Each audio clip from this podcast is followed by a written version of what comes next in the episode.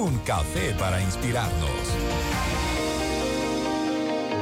2:49 p.m. Vamos a tomarnos este cafecito inspirador el día de hoy. Les trajimos a un personaje interesante. Ella es Jane Rowling, J.K. Rowling, como la conocemos, novelista, guionista y productora de cine británica, conocida en todo el mundo por ser la autora de serie de libros de fantasía para jóvenes. ¿Cuáles son esos libros?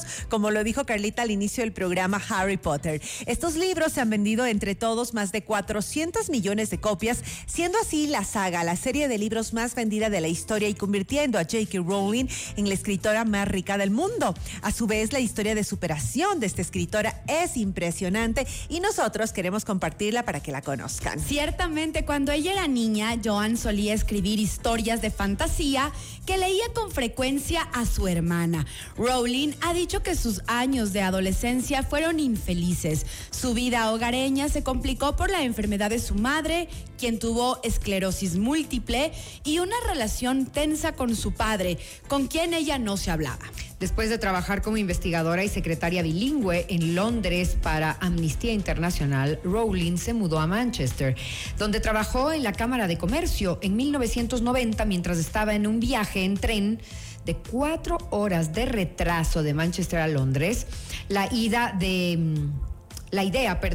contar la historia de un niño que asistía a una escuela de magia se formó por completo en su mente. Cuando llegó a su departamento de Clapham Junction, comenzó a escribir de inmediato. Un anuncio en The Guardian llevó a Joan a trasladarse a Oporto, en Portugal, para enseñar inglés. Ella enseñó por la noche y escribía durante el día. Después de 18 meses en esa ciudad que es preciosa, conoció al periodista de televisión portugués Jorge Arantes en un bar y descubrió que compartían un interés por la escritora Jane Austen. Después de varios meses saliendo, se casaron el 16 de octubre de 1992 y su hija, Jessica Isabel Rowling Arantes, nació el 27 de julio de 1993 en Portugal.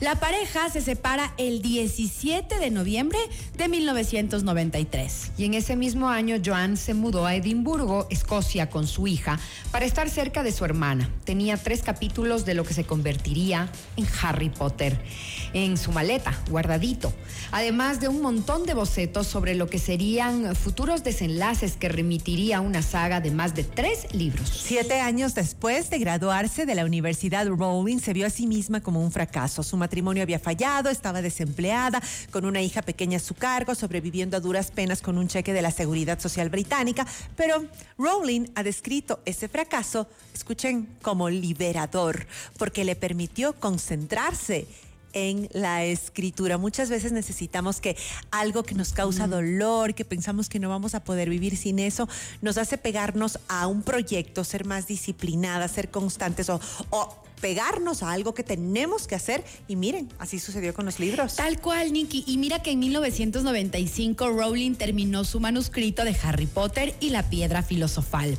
Fue hasta el 97 que la editorial Bloomsbury publicó la primera edición de Harry Potter y la Piedra Filosofal. Con esto empieza todo, con una tirada inicial de 1000 copiecitas, así a ver cómo me va. Ve, imprimamos lo menos que se pueda. 500 de las cuales se distribuyeron en bibliotecas públicas. Hoy en día, estas copias están valoradas entre 16,000 y 25,000 libras cada una. Wow, imagínate muchos eso. Muchos piensan que lo que se considera como, entre comillas, el gran éxito de Rowling fue algo que vino de la noche a la mañana. Y no. Hubo varias cosas que intervinieron en esto, como las grandes operaciones de publicidad convencional respaldadas por las compañías editoriales que representaron a esta escritora. Por supuesto, la calidad de la historia.